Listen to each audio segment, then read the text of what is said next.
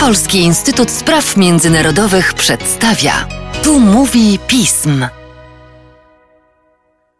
W weekendowym podcaście Polskiego Instytutu Spraw Międzynarodowych Pism UNER wita Państwa Łukasz Jasina i witam Arkadiusza Legiecia. Dzień dobry. Dzień dobry. Przychodzi powoli pora na podsumowanie, o ile w ogóle podsumowanie jest możliwe. Miesiąc eskalacji w Górskim Karabachu. Konflikt, powiedzmy sobie, bez ogródek Armenii i Azerbejdżanu, który jeszcze kilka tygodni temu wywoływał poważne światowe perturbacje, jak to bywa w naszej dobie technologii informacyjnych, poszedł już dawno do historii, choć tak naprawdę trwa całkowicie w realu. Jak wygląda sytuacja na froncie między Ormianami i Azerami? Tak, faktycznie w tym tygodniu upłynął miesiąc, odkąd rozpoczęła się ta obecna eskalacja starć między siłami Armenii i Azerbejdżanu wokół Górskiego Karabachu. Ona, przypomnijmy, została zainicjowana 27 września ofensywą azerską na pozycje ormiańskie na linii kontaktowej między Górskim Karabachem i Azerbejdżanem, a także na kawałku granicy Armenii i Azerbejdżanu. No i upłynął miesiąc i w tym przeszło 30-letnim konflikcie ten miesiąc, jak się okazuje, był bezprecedensowo ważny, jeżeli tak to możemy określić. Doszło do wielu ciekawych i istotnych wydarzeń, do pewnej zmiany czy też korekty status quo w tym konflikcie na korzyść Azerbejdżanu. Po raz pierwszy od lat 90. zobaczyliśmy zaangażowanie tak dużych sił, wszystkim przez Azerbejdżan, ale w odpowiedzi również przez Armenię w ramach działań obronnych. Po raz pierwszy od lat 90. zobaczyliśmy tak zdecydowane zmiany kontrolowanego terytorium na korzyść Azerbejdżanu, któremu udało się przedrzeć przez linię kontaktową i wedrzeć na tak zwany pas bezpieczeństwa Górskiego Karabachu, czyli takie terytorium, które przed jeszcze 1994 rokiem nie należało do tego autonomicznego obwodu Górskiego Karabachu, tylko stanowiło 7 okręgów azerskich prowincji, które oddzielały Górski Karabach od Armenii, a które w ramach konfliktu w latach 92-94 zostały niejako przy okazji zajęte przez Ormian i od tamtego czasu są przez nich wykorzystywane jako taki bufor, pas bezpieczeństwa, taka, można by powiedzieć, głębia strategiczna do działań obronnych. Pierwszy raz jednak Azerom udało się wejść tak głęboko na to terytorium kontrolowane przez Ormian, zarówno na odcinku północnym, to w jednym z podcastów początkowych opowiadaliśmy o zajęciu przez Azerów tzw. wzgórz Murowdag, ale także, a może przede wszystkim największe zyski terytorialne Azerowie odnotowali na południowym odcinku, gdzie w zasadzie oddzielili Górski Karabach od granicy pogranicza z Iranem, gdzie wdarli się na teren takich 4 prowincji i niemalże doszli do tak zwanego Korytarza Łaczyńskiego. Korytarz Łaczyński to jest jedna z 2 dróg, 2 takich arterii komunikacyjnych w zasadzie, łączących Armenię z Górskim Karabachem w tej chwili, wykorzystywanych do transportu, do logistyki, do wszystkiego. To, co jest kluczowe i to, co zaobserwowaliśmy przez ostatni miesiąc, raczej nikt nie uwierzy w to, że celem tej ofensywy Azerbejdżanu tak naprawdę było odzyskanie całości terytorium Górskiego Karabachu, bo nawet prezydent Aliyev w Baku zdaje sobie sprawę, że aby wedrzeć się na to właściwe terytorium Górskiego Karabachu, zająć je trwale i móc je utrzymać, to musiałby zaangażować o wiele większe siły od tych, które zaangażował, a i tak zaangażował największe od lat 90. Pytanie, czy samodzielnie Azerbejdżan w ogóle byłby w stanie to zrobić, ja mam poważne wątpliwości. No i z całą pewnością taka ofensywa wymagałaby poniesienia potężnych ofiar, nie tylko finansowych, ale przede wszystkim żyć ludzkich, które i tak nie gwarantowałyby sukcesu. W związku z tym dlatego odsuwam tą możliwość, że tutaj chodziło o zajęcie całego Górskiego Karabachu. Nie, w tej ofensywie, w tej eskalacji Azerom chodzi o to, żeby zająć jak najwięcej tego właśnie pasa bezpieczeństwa i tutaj możemy postawić haczyk, że tutaj Azerowie odnieśli kilka naprawdę istotnych, strategicznych sukcesów, które w takiej długoterminowej perspektywie przełożą się na to, że podczas kolejnej eskalacji, obojętnie czy będzie za miesiąc, 2 czy za rok, a na pewno do takiej eskalacji znowu dojdzie. Oczywiście pamiętajmy, że ta obecność jeszcze nie zakończyła, ale kiedy dojdzie do kolejnej, to Azerowie będą mieli po drugiej stronie słabszych Ormian, Karabach, który będzie trudniejszy do obrony bez tego pasa bezpieczeństwa, ale również Karabach, którego zamieszkiwanie będzie wymagało ponoszenia większych kosztów, którego kontrolowanie będzie wymagało ponoszenia większych kosztów przez Armenię. Dlaczego?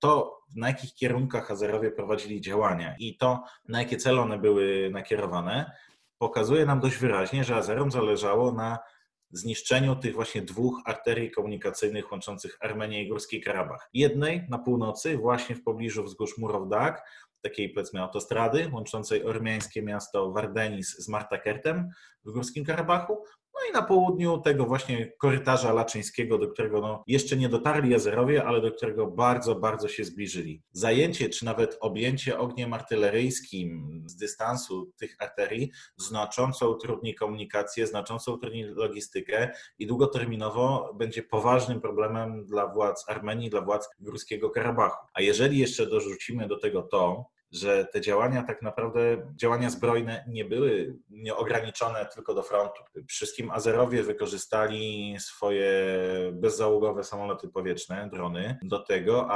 ale także ostrzał artyleryjski do tego, aby nękać ludność ormiańską zamieszkującą Górski Karabach w zasadzie na całym obszarze tego terytorium. Stolica Górskiego Karabachu, Stepanakert, jest w zasadzie bombardowana codziennie, co pokazuje, że tutaj Azerowie wykazują bardzo zdecydowaną determinację do tego, aby we wszelki możliwy sposób wykorzystać swoją przewagę wojskową nad Ormianami, którą bez dwóch zdań posiadają, i aby jak najbardziej uprzykrzyć życie Ormianom kontrolującym i zamieszkującym Górski Karabach.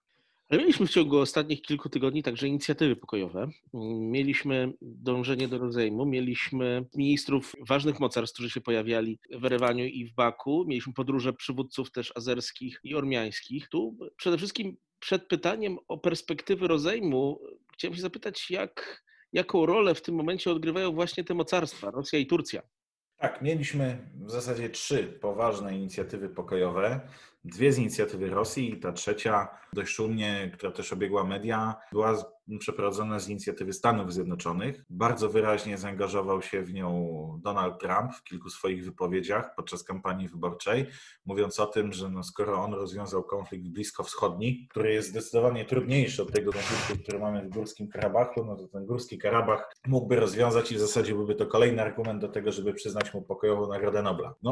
Ja oczywiście mam bardzo poważne wątpliwości co do tego. Ciężko jest mi oceniać, który konflikt jest trudniejszy do rozwiązania, ale z całą pewnością ja nie widzę szans ani instrumentów, aby Stany Zjednoczone mogły efektywnie zmusić Ormian i Azerów do wdrożenia efektywnie jakiegoś rozwiązania pokojowego. Tak, odbyły się rozmowy w Waszyngtonie z sekretarzem Pompeo, w których wzięli udział ministrowie spraw zagranicznych Armenii i Azerbejdżanu. Te całe rozmowy były właśnie pod patronatem samego prezydenta Trumpa.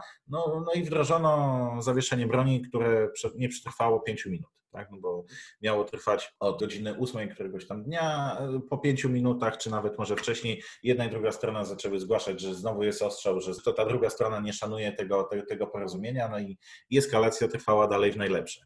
To niestety pokazuje, że właśnie Stany Zjednoczone mogą próbować mediować, są przecież jednym ze współprzewodniczących tej grupy mińskiej do spraw Górskiego Karabachu, ale tak naprawdę nie mają przełożenia na sytuację tam na miejscu, nie mają instrumentów, aby wpłynąć na tą sytuację konstruktywnie, pozytywnie. I tego typu mediacje, jakkolwiek przydatne, jakkolwiek ciekawe, to nie mają przełożenia w sytuacji na froncie. A dodatkowo każe mi się też zastanawiać to wszystko nad trwałością tego zaangażowania amerykańskiego w proces pokojowy, bo pytanie, na ile to był ruch w kampanii wyborczej Donalda Trumpa, pokazujący, że jest istotny konflikt, na który media zwracają uwagę, to ja się wypowiem w tym temacie, bo prawda, jestem tutaj od rozwiązywania różnych trudnych konfliktów i przy okazji pokażę wyborcom, że moja polityka zagraniczna jest skuteczna i użyję tego jako argumentu w kampanii wyborczej, tylko że ta kampania wyborcza wkrótce się skończy, i wtedy ponownie będziemy mieli szansę ocenić, czy faktycznie Stanom Zjednoczonym zależy na tym, żeby zaangażować się bardziej, bo zdecydowanie taki poziom zaangażowania jak ten dotychczas, to w żaden sposób nie może się przełożyć na poprawę sytuacji w Karabachu. Co do zaangażowania rosyjskiego, bo powiedzieliśmy, że były 3 główne takie inicjatywy pokojowe przez ostatni miesiąc. Te 2 wcześniejsze to były faktycznie inicjatywy rosyjskie i tutaj sobie trzeba powiedzieć, że niestety Rosja cały czas jest aktorem, który w największym stopniu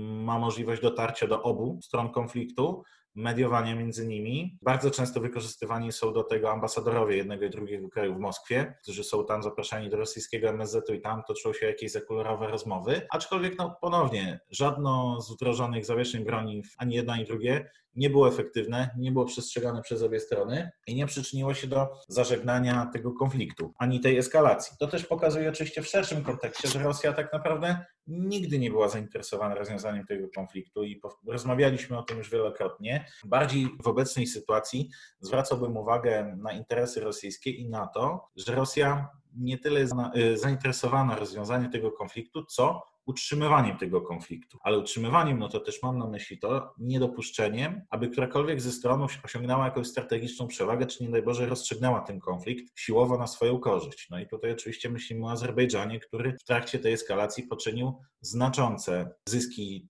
terytorialne, zadał Ormianom znaczące straty i to zdecydowanie musi przyciągać uwagę Rosji. To też spowodowało, że ponownie zaczęło się dużo mówić o rosyjskiej ofercie misji pokojowej w Górskim Karabachu. Ale to też od razu skreślmy tą opcję, żeby później już do tego nie wracać. Ta propozycja rosyjska nigdy nie była atrakcyjna ani dla Ormian, ani dla Azerów. Azerowie sami są w stanie bronić swego terytorium i są w stanie, jak widać obecnie, prowadzić działania ofensywne przeciwko pozycjom ormiańskim i odzyskiwać terytoria uznawane za swoje. Ormianie z kolei nigdy nie byli zainteresowani rosyjskimi wojskami pokojowymi na tym terytorium, ponieważ to by było jeszcze większe pogłębienie uzależnienia ormiańskiego od Rosji, więc Ormianie jak tylko mogli, starali się sobie radzić w tej kwestii na własną rękę. Jeżeli mielibyśmy to jeszcze odnieść do sytuacji obecnej, no to nawet jeżeli pojawiłyby się głosy po stronie ormiańskiej, która jest w głębokiej defensywie w tej chwili, że no może tego typu wsparcie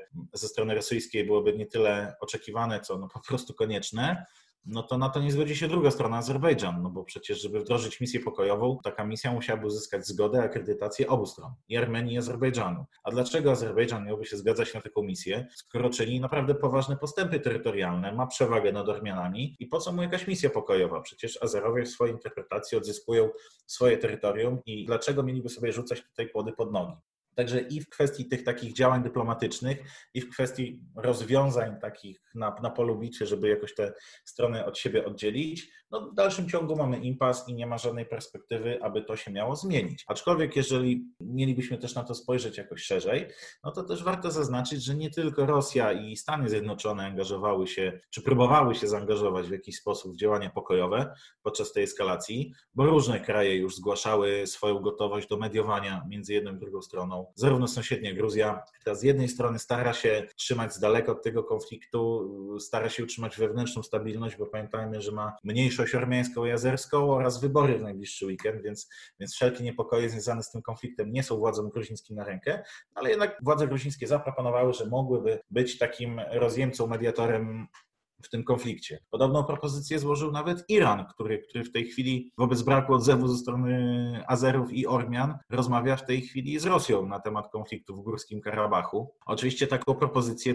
co może najbardziej zabawne, zgłaszał sam prezydent Erdogan, mówiąc o tym, że oczywiście Turcja jest zdeterminowana, żeby wspierać Azerów na polu walki i będzie ich wspierać do końca, ale mogłaby również wspierać Azerów w sposób pokojowy i przyczynić się do pokojowego rozwiązania tego konfliktu. Tylko oczywiście naczelnym warunkiem tego byłoby wycofanie się Ormian ze wszystkich zajmowanych pozycji w Górskim Karabachu, co jak wiemy jest postulatem nie do spełnienia. Więc podsumowując, oczywiście wzrost działań zbrojnych, ich eskalacja w Górskim Karabachu spowodowały, że znowu na arenie międzynarodowej różni aktorzy, bo jeszcze nie powiedzieliśmy nic o Francji, o innych państwach, różni aktorzy zaczęli się bacznie przyglądać wydarzeniom na Kaukazie i nawet wychodzić z pewnymi propozycjami. Warte odnotowania jest większe zaangażowanie Stanów Zjednoczonych, bo to jest coś, co w dłuższej perspektywie mogłoby troszeczkę minimalizować rolę Rosji jako takiego głównego rozjemcy w tym konflikcie, ale na ten moment żadna z tych inicjatyw nie daje perspektywy na odciągnięcie Ormian i Azerów od walki, od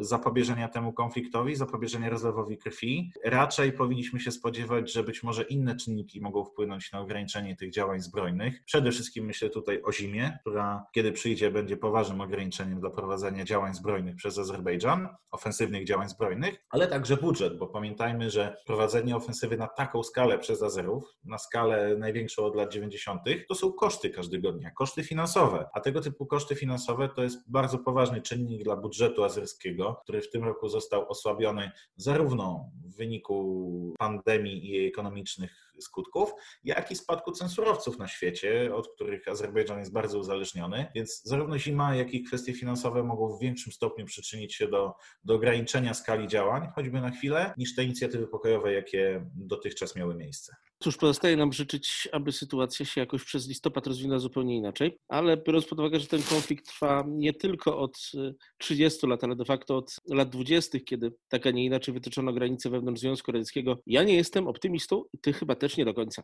No ciężko być optymistą. Też warto zaznaczyć, że każda inicjatywa pokojowa, nawet najbardziej genialna, najbardziej szczytna, złożona z zewnątrz, musi uwzględniać to, że po prostu nie ma przestrzeni na jakikolwiek kompromis po żadnej ze stron tego konfliktu, bo ani rząd Azerbejdżanu, ani rząd Armenii nie mogą sobie pozwolić na zrobienie kroku w tył, na ustępstwo wobec drugiej strony. A jeżeli aktorzy bezpośrednio zaangażowani w ten konflikt nie są zainteresowani, nie mogą zrobić żadnego kroku w tył, nie są zdolni do konsensusu, to ciężko jakieś kompromisowe rozwiązanie przedstawić.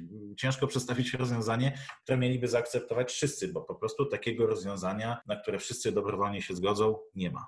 Bardzo często zapominamy, że kompromis polega na tym, że ktoś z czegoś rezygnuje. Arku, dzięki wielkie i do usłyszenia wkrótce, bo Kirgizja wróci na nasz warsztat już za kilka dni. Dzięki.